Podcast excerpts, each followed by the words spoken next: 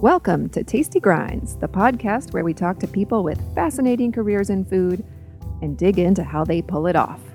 I'm your host, Daphne Goff.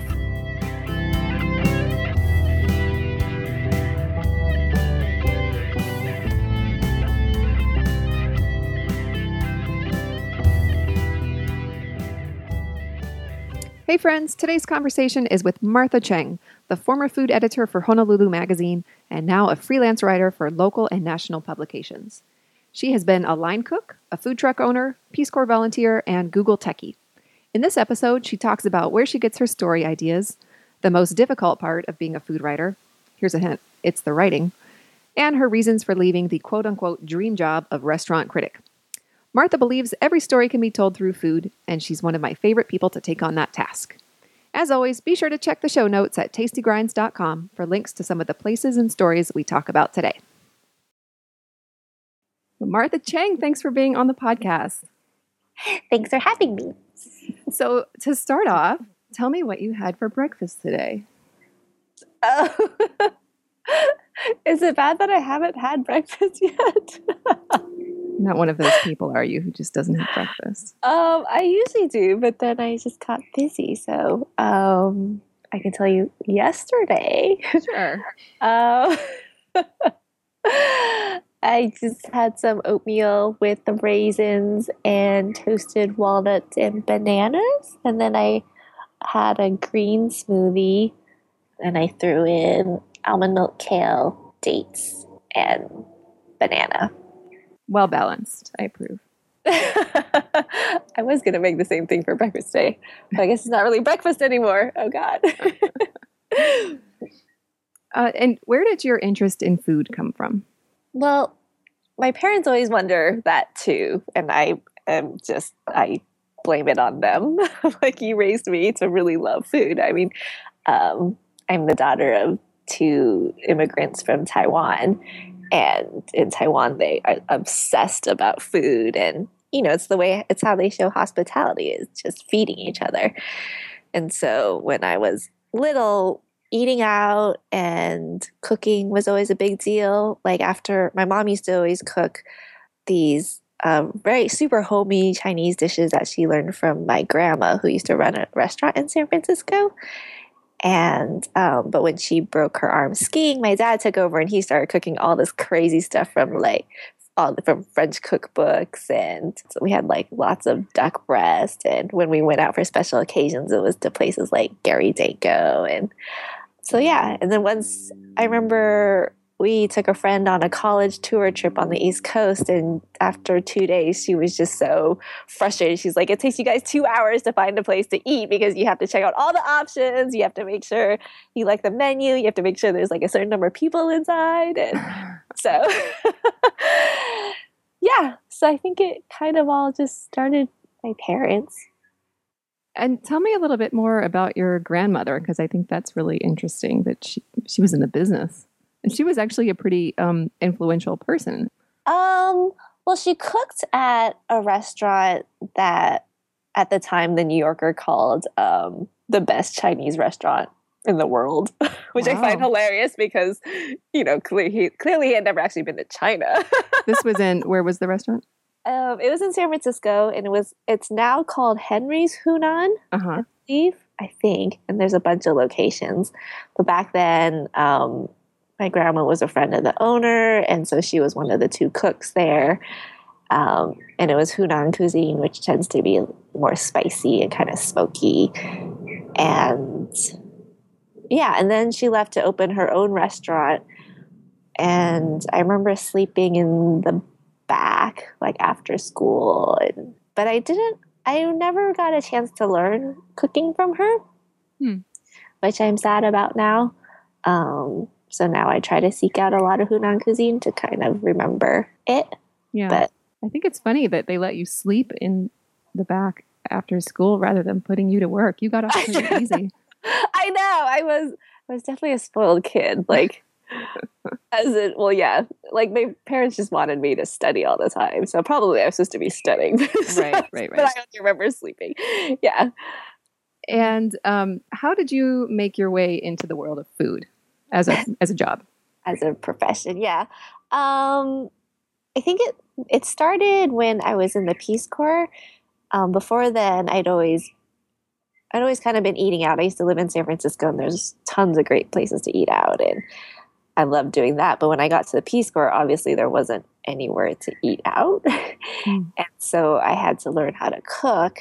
And then I also just found it to be one of the few ways I really connected with my host family. I I didn't have a lot to talk to them about until we started talking about food and then all of a sudden it just just opened up all this conversation about you know family recipes about what do i do with this about um, just the different food culture this was in uh, st vincent in the west indies and i think that's where i started to really really think more about food like think about it more consciously other than just like before i guess maybe it was more entertainment and sustenance and in the Peace Corps, just began thinking about it more. Mm-hmm. Um, when I came back, I thought about applying to culinary school, um, but then I kind of chickened out, and it was expensive, so I went. Tell me about it.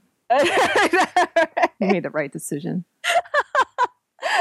I did actually like later, a second time when I looked at culinary school again, I did enroll, but then when it came time to actually like, so I, they let you attend for like a week before you actually have to cough up the money. And uh-huh. then when they asked for it, I was like, uh, never mind. Oh, yeah. So I went back into tech, which is where I started after college, and I worked at Google until until my then husband was like, he was like, you clearly love cooking and food more than you love the work here, so just try. And we did. We just just applied to a bunch of places, and the first place to take me, I went into is a bake shop. So yeah, that's where it all started. and then fast forward, how mm-hmm. did you get the job of food editor for Honolulu Magazine, which was your most recent gig? God, a lot of a lot of luck and knowing the right people, and I I still look back and think it's just totally amazing and crazy.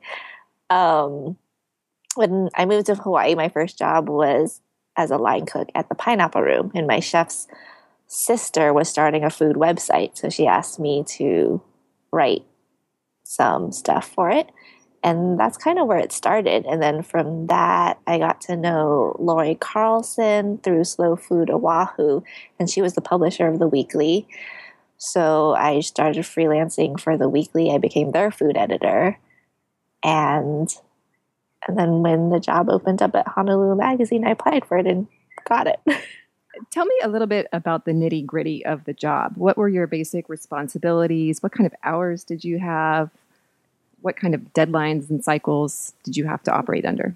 Well, I had the daily blog, so I always had a daily deadline, and then the monthly magazine. Schedule, I felt like I felt like I never stopped working, but in a really good way because it didn't feel like work. It just felt like what I would have done anyways, you know, explore mm-hmm. restaurants, talk to chefs, and just basically getting to know the city through food. Um, you know, I'm not from Honolulu. And at that time, I guess at that time I'd been here for six years. So I, I did know it, but I was getting really intimate with it. Mm-hmm. um, but yeah, generally most of my days, if I wasn't writing a story, then I was just eating or talking to someone in the food industry. Yeah, there really weren't set hours. And how did you decide what to write about, whether it was a restaurant or, or a sort of broader feature story? What, what did you look for? Basically, just anything that interested me. I was, I was really lucky that I was given a lot of freedom to decide what I wanted to write about so any restaurant that I loved, I would write about. I love finding little hidden places. Um, or if the chef was doing something interesting. And the larger feature stories just usually tended to be what about what I was curious about. Can you give me an example of one of those? Um, I started this kind of um, this yearly thing. It was called like the the everything guide or the ultimate guide to something. And so the first one we did was the Japanese food guide because I had noticed that the Jap- there's tons of Japanese restaurants in Honolulu, and they're really, really good. Like I feel like one of Honolulu's best cuisines is Japanese food, and I guess I just wanted to explore all the different Japanese cuisine here. So we kind of just, you know, found them all in the city for everything from like noodles to, um, so all the kinds of noodles like soba, ramen, udon. And then um, what's really unique to Honolulu, I think, too, is that we have a lot of Okinawan food, mm-hmm. which is uh, pretty uncommon outside of here. Um, so that was super fun. I remember that story. Coming from somewhere else, it was a, a good foundation on all of the I don't know, it was like Japanese food 101 with the and also with the Hawaii overlay on it. I really yeah. Um, what parts of the job came very easily to you, and which parts did you really have to work at? The exploring and asking questions came pretty easily. um, I never ran out of things to write about. You know, I think people would ask me all the time in the beginning. They're like, you have to write a daily blog and then a monthly column. Uh, there's not that much stuff going on in Honolulu. It's not a big city like New York or San Francisco. Aren't you going to write run out of things? And I was like, no way. You know, the day the day I run out of things to write about is the day that I shouldn't have this job anymore because mm-hmm. there's just so much. There's so many stories out there. Um, so finding them and like and exploring them was pretty natural for me. But um, this is embarrassing to admit as a writer, but the writing part was the hardest part. I was like, oh, wait, now I actually have to do something with all this information. well, and as we've discussed, the hardest part I have is coming up with ideas. So I still think we should form a dynamic duo. You're the idea person and I'm the writing person. Oh my God. No one will yes, ever know. Please. well, I do seriously think about that. So I could be your ghostwriter. I could. Oh wait, I was like, wait, no, wait. I'll be your idea writer. no, that doesn't work. No, your ghost idea. What? Anyways. well, tell me a little bit more about that. I mean, what? Because I think a lot of people who are writers can relate to the struggle of writing, but I think everybody has a slightly different frustration or friction point. So. yeah, I know. There's so many ways to screw up writing, right? There's so many obstacles. Um, the hardest, I mean, all of the writing was pretty hard, but the hardest would be the food reviews. Um, those were honestly my least favorite part of the job. And it's funny because usually when you say food writer, people usually think food critic, like you go mm-hmm. out and write about you taste the food and you write about what you thought about it. Um, and for me, that was both the least interesting and hardest part because one, food is just so personal, you know, and I, I hated to, you know, put my experience out there because I don't think other people would have the same experience. Even if everything were exactly the same for them mm-hmm. that day, um, it just wouldn't be the same. That's a very things, relativist way to look at it. yeah. See, this is why I'm a terrible food critic. um, and then the other problem was because I came from the restaurant industry, like I started in the food industry as a cook. I had this loyalty to restaurants and you know, if even if I didn't like it, I didn't want to say that I didn't like it. I didn't want to because I know how much work goes into it and I know how hard it is. And I know for them, it's also an art form. Um, it's an expression of themselves. And I didn't want to be the one to criticize them. Right. And again, because it's so personal, right? Yeah. And so, in those situations, did you just write around those personal criticisms, or did you just not write about those places at all? Um, if I wrote about a place that I had to find there, there was something there I thought worth going for. So I never, wrote, I would never write about a place that I thought had no, nothing good there. Mm-hmm. Um, and and sometimes it would be a mix. There would be some things that I didn't like, and um, sometimes just depending. I don't know that I had a, a formula for it, but sometimes I would add those in, especially if it was something that I thought was um, important to get right, maybe. mm-hmm. or then maybe I'd be, and then I'd throw it in. But generally, I mean, I've gotten this criticism a lot that my reviews tend to be very positive. So usually I would kind of avoid it or just kind of, you know, it's like a, what they call it, a positive sandwich where it's like positive in the beginning, negative in the middle, and positive at the end. mm-hmm. Yeah. Do you regret anything that you wrote?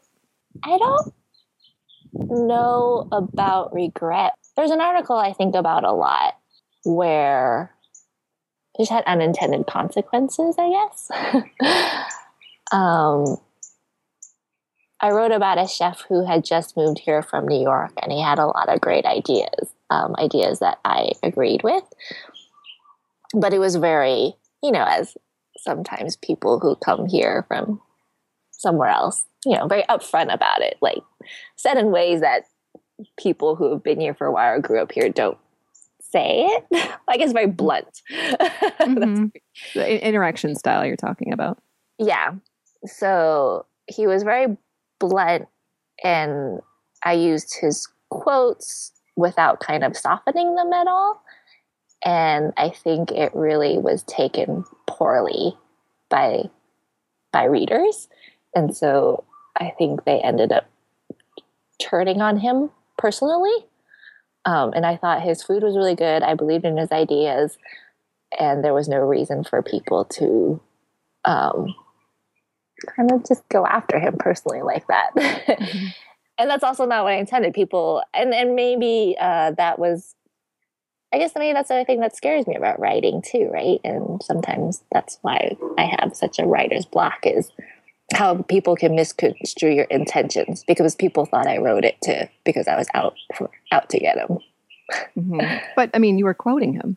Yeah, but you words. know, yeah, he did, and but people thought, you know, right? You can always take a quote out of context, which I didn't think I was doing, but you can take a quote out of context, and so you can spin a story any way you want, right? And the journalists, writers always have a bias, so people thought my bias was that I disliked him. And so I wrote this article because I did not agree with him when it was the total opposite. mm-hmm. It's a really interesting situation because my interpretation is that that speaks more about the audience than it does you as a writer because you're writing for an audience that in Hawaii mm-hmm. um, values niceness and avoiding conflict yes. over being forthright or brutally honest. yes. So it's kind of that's an interesting scenario where maybe you wouldn't have gotten that same response if you were writing the same story for an audience somewhere else. You know what oh, I mean? Yeah. Yeah, definitely. That is true. Yeah. I think I think that's what surprised him too, right? Because he'd been from New York. I don't know if he'd really been in the media that much in New York, but yeah, saying all that stuff in New York, like people would probably love it, or they'd be like, there'd be some healthy debate, but right. yeah. Right. They'd eat it up. Yeah. I mean, eater.com, I feel like just thrives off of that kind of, those kind of stories. Right. I have a very practical question. Mm-hmm. People who are listening to the podcast won't necessarily have seen you, but you're a very slender person and have been ever since I've known you, which was before you had this job. Mm-hmm. So, how did you keep from getting fat? Eating out. I mean, you ate out as many as how four times a day? Yeah, some days. And then uh, I picked up this awful habit of like like needing to order everything off of the menu. like even when I wasn't kind of um, critiquing a restaurant or anything. Um, just but I've I've stopped that. But yeah. um, I do eat a lot. I mean, people assume that I don't eat a lot, but I do. Um, I don't know, just lucky, lucky genes. Honestly, I don't really do. I mean, I surf a lot, but I think even without the surfing, I just got lucky. I hate you. don't worry, my um, my arteries are all my arteries are fat and clogged. fat on the inside. yes, fat on the inside. Did you ever have restaurants really go over the top to try to woo you? I don't think so. I mean, well, I mean, there's always the offer of free meals and um I guess sometimes even like free hotel stays if I, if it's on a neighbor island. Um, I guess there's that, which is kind of common in the food writer world. Um, sometimes it's hard to tell. Sounds sort of like cynical-ish, but it was hard to tell too because so I came from the food industry, so I knew a lot of the chefs, and so they became my friends then when I became a food writer, were they still my friends because they were my friend, or were they my friends because I was a food writer? Mm. so, um, so you start questioning people's motivations. Sometimes, yeah. Maybe not so much the ones I met before I was a food writer, but the ones that became friends after that. It was always hard to know. And this being a small island community, anonymity was not necessarily part of it. But do you think that's I mean, you a lot of people knew who you were before you got the job, right? Yeah. Do you think that mattered? Yeah. I mean, so sometimes definitely the treatment was better because they knew me. So maybe the service would be better or I'd get some extra plate of something or you could tell that that the dish was maybe just a little bit more precise than it would have been because sometimes they wouldn't notice me. I, even I could tell the difference. Um, between when they did notice and they didn't. But on the other hand, there's only so much you can do, right? Like, so I never made a reservation under my own name. So if they saw me, it was, they only had maybe, what, 10, 20 minutes to put together whatever they had. Mm-hmm. Um, so there's only so much you can cover up or hide or fix, or sometimes it didn't matter. Sometimes you could still tell that things weren't quite right many people would look at the job that you had at the magazine and um, think that you were just the luckiest person on earth. Um, and I think that that is the goal for a lot of people who are aspiring food writers who have a blog or, yeah, want to express themselves through words about food. Mm-hmm. What advice do you have for somebody who has their eye on that prize? Hmm just you really have to love food. Um, yeah, you know, when I was in the thick of that job, it was, you know, and, and food is people's lives already, so it's not that hard, but you really have to um, just, I don't know, go go even deeper into it um, because everyone honest yeah everyone's obsessed with food these days. Everyone's a food critic these days thanks to yelp.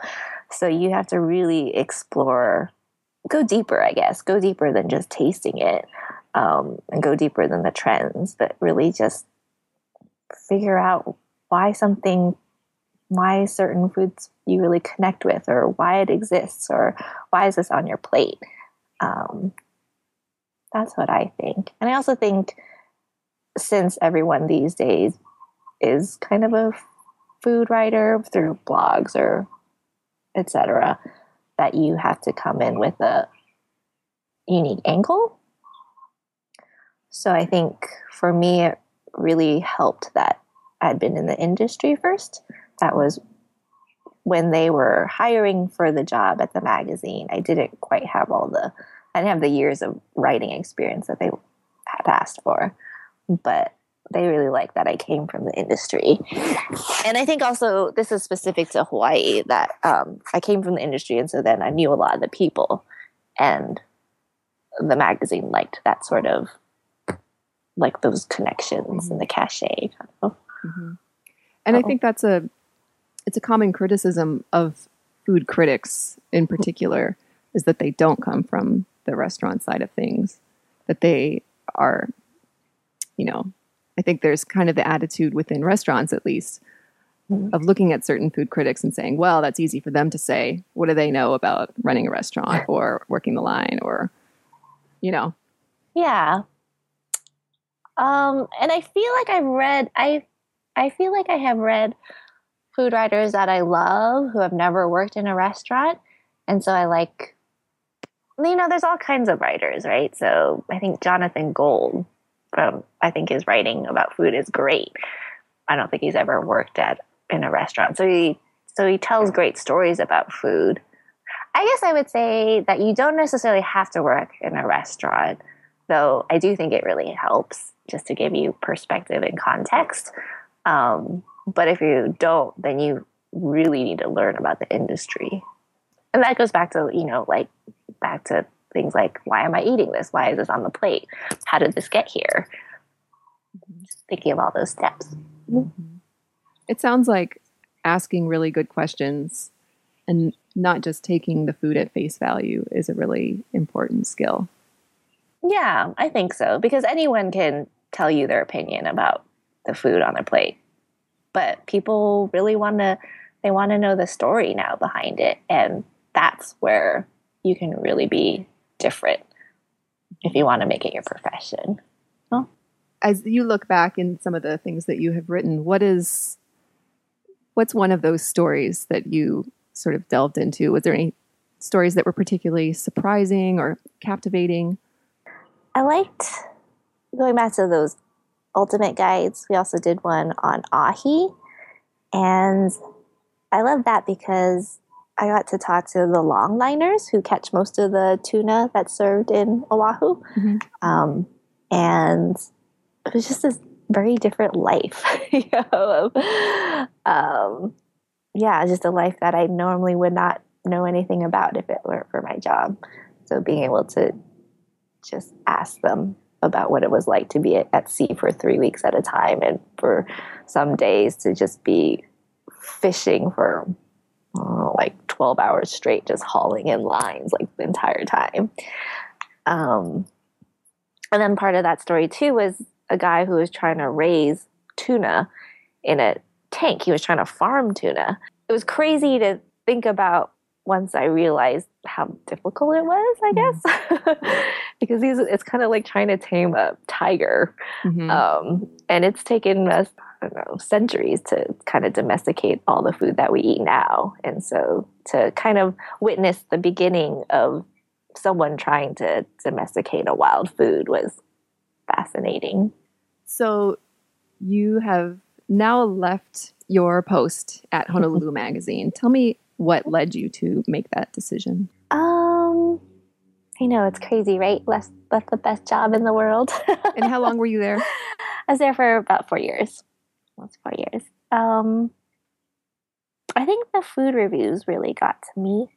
Um, it was just, yeah, like I had mentioned before, it's just, I didn't like them. And, and it's actually not what I intended when I became a food writer. I never planned on writing reviews. And when I started at the job, that wasn't part of my job description. Hmm. It was um, when the food reviewer died, then I took over that.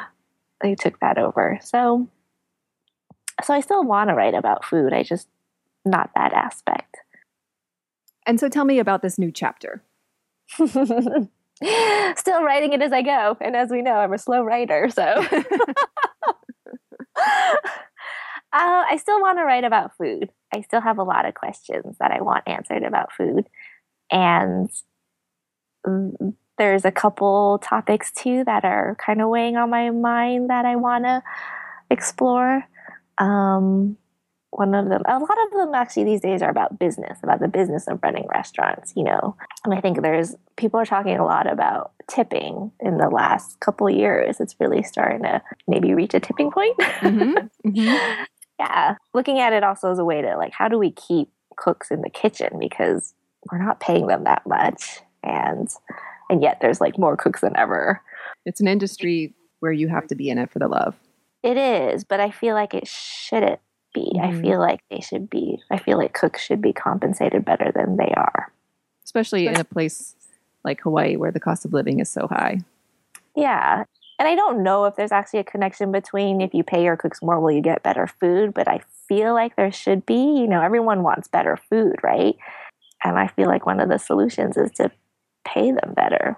Almost every restaurant I know in Honolulu is understaffed. Mm. So, um, and yet I don't believe like the fast food restaurants are understaffed because they actually pay better than a lot of the restaurants. Mm. So, um, interesting. And uh, you wrote about this in the magazine, right? About a yeah. year or so ago. Yeah. that was another one that wasn't quite the aftermath was not fun at all. Was like definitely afraid to go out to eat after that, but it it really struck me too again how emotional it is. The it just makes no sense to tip right now eat anymore. Like why can't we roll it into into the prices or but why do you think people are emotional about that topic in particular? The most emotional people were the servers, which is mm. obvious because they are like if you get rid of tipping they will probably get a pay cut. And right now, servers make a lot more than the back of the house. And so to me, it seems like kind of maybe equalizing it a bit. But, and I see their point of view, it's, it's about taking money away from them.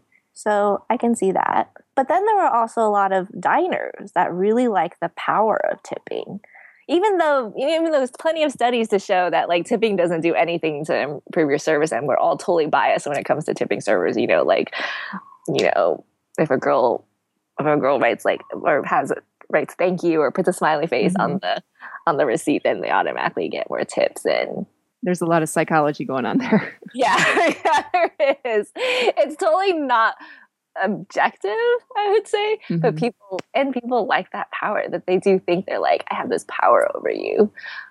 And I think it's just because it's the norm. You know, people don't want to change. Yeah, it's changing the rules in a big way. Yeah. But it, you were ahead of the curve since Danny Meyer just this week announced that um, his restaurant group was moving away from tipping in New York, which yeah. is huge. It's so huge. And it's that's why I love Danny Meyer. He's so great. And I think for him too, it's uh, he recognizes it not just as like maybe paying the back of the house more money, but also this, this is a better way to run a business, and this is a better way ultimately to have better service. Mm-hmm. He's always been super hospitality oriented. Mm-hmm. And yeah. I'm starting to see it a lot in San Francisco too. Not a lot, or just like a couple restaurants here and there. And I think the reason why and I think San Francisco will start you'll see start seeing it a lot in San Francisco because the minimum wage is getting to be so high. Mm. And the minimum wage increasing kind of again helps the servers more than the back of the house because of the tipping system. So mm. what were you expecting your freelance life to be like and how has the reality matched up to that so far? It's been what, six months or so? Uh, is it? Yeah, I guess something like that. Well, I did. I mean, I freelanced before I was at the magazine, so I know that it's kind of twice the work for half the pay. Mm-hmm. um, so there hasn't really been anything unexpected, I guess. Um, just trying to grapple with how long can I do this for, and is there a way to make it work? Um, well, and I don't have any answers yet. I admire your. Um, I mean, that's a risky move. Yeah. I mean, I figure, you know, worst case, if I run out of money, I can I can always go back to cooking. I can mm-hmm. there are other ways I can still make a living. So figure I'd try it. Um, I didn't want to regret not ever trying it. Who or what inspires you? I don't know. A lot of people do, I guess. Um, a lot of the people that I meet when I'm writing stories really do. Um, just anyone who's able to take that risk and put themselves out there. Yeah, running a restaurant, cooking, farming. Um, as a freelancer, how does your day to day differ from the, the food editor gig, if at all? I surf more at random times during the day. um, but other than that, it's not a whole lot different just because I did have a, I was lucky to have a pretty flexible schedule at the magazine. I mean, I was definitely in the office more than I am now. Now I'm mm-hmm. just working from home wherever home is at the time. is there an, I'm sort of projecting with this question, but is there a different kind of psychological toll in each of those two setups? Yeah, I guess with freelance, you never quite know if you're going to get a story every month yeah, there's definitely less security in it, or without the steady paycheck. Oh, the I guess the other thing that's different is even though there wasn't that much of a structure, there was a structure in the deadlines, right? When, you know, when you have daily deadlines for the blog, and the monthly deadlines. It was kind of nice to operate within the structure. There's a freedom in structure, right? And so now that it's totally, um, I don't have a regular column anymore. Um, and stories come when I pitch them, it's all kind of, it's not as consistent. Mm-hmm. So there's that. Um, but the benefits are that I can choose to write what I want. So I don't have to write food reviews and um, or if I do, it's because I want to because I love a restaurant so much. I want to I want to write about it. Or so it's really nice having the freedom to choose exactly what I want to write. And then also um, because of that, I'm also branching out into other kinds of writing. So not just about food. I mean, the thing that I loved about food a lot too was the people. So now I'm just writing more stories about people doing other things. mm-hmm. Who are the people who have shaped you the most in your career? my ex husband. Definitely. You know, when I met him, I was totally struck that he thinks differently from most people, which can be really, really intellectually stimulating, but also some days really, really frustrating when you it feels like you have an argument about everything because he just doesn't believe what most people believe. he just wants to challenge the status quo for everything. like I remember once we had this huge argument early in our early days of dating, where I was like, I like ribs, you know, fairly innocuous statement, and it turned into this huge argument. And he was like, Well, you only like ribs a certain way, which makes me believe that you don't actually like ribs. You just like, and I was like, oh my God. I just wanted to tell you that I like ribs. but I think that really helped me um, in my writing process and to really kind of challenge things that people were telling me or, or dig deeper into why is this the case. And, and it was always interesting kind of like extrapolating, well, how does this story relate to other parts of life? And kind of like looking at the bigger picture and the context. Mm-hmm. So, yeah, he read pretty much every story that I ever wrote, and I would use him as an editor a lot of the times too, which is also, you know, another like double edged sword.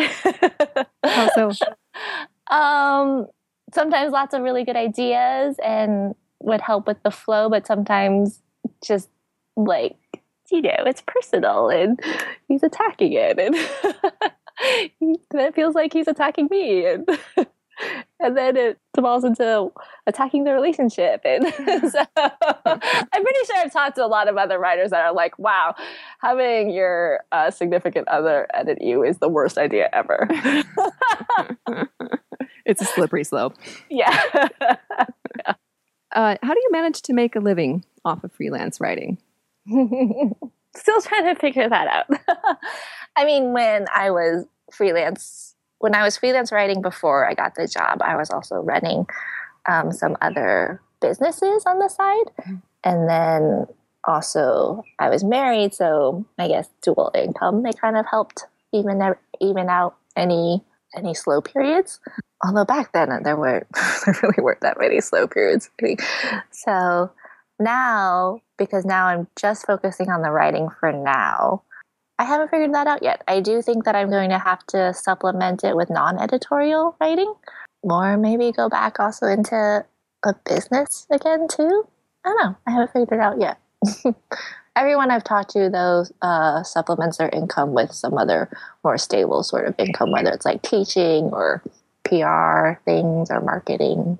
I think that's a really good thing to point out because it's for for many readers, mm-hmm. they may see one person's name as a byline all over the place and mm-hmm. sort of uh, assume that that's all they do and it's often not true at all you know there's yeah. something that is sort of the foundation or a, a complementary gig yeah rounds it out you know definitely yeah no one i know makes their income solely off of editorial freelance writing mm-hmm. what are your essential tools for work um, laptop and a notebook and pen.